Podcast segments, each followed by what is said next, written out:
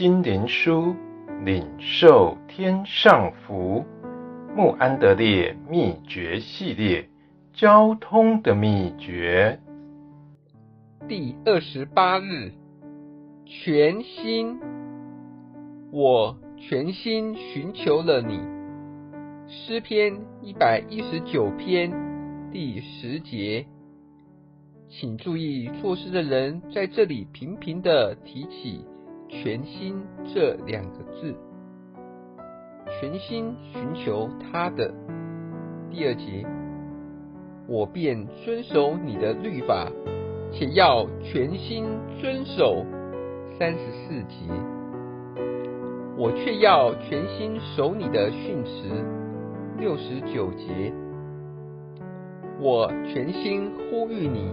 一百四十五节，无论是为着寻求神，为着遵守他的律法，我为着呼吁他的帮助，每次都要用全心。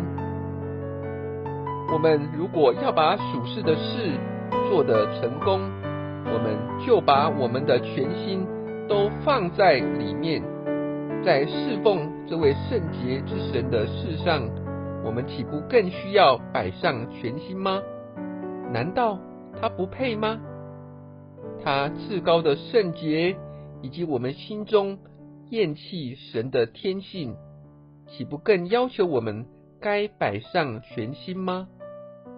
当我们在隐秘处敬拜他的时候，我们需要用全心来侍奉他。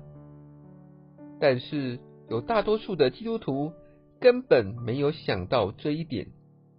他们在祷告的时候，在读神话语的时候，在努力遵行他旨意的时候，从不记得需要这句话：“我用全心寻求你。”是的，当我们祷告的时候，当我们想要明白神话语的时候，当我们要遵行他旨意的时候，但愿我们能说。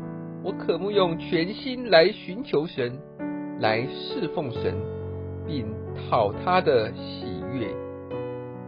我全心寻求了你，亲爱的基督徒啊，请把这句话放在你的心里，把它思想过、祷告过。你要在神面前把它说出来，只等到你感觉你真的知道你所说的是什么。并且确实相信神要听你的祷告。每天早晨，当你进到神面前去祷告的时候，都请说这句话：“我全心寻求你。”你就会逐渐的觉得需要在圣洁的安静里等候神，这样他就要得着你整个的心，你也就要学习用你的全心和全力来爱他。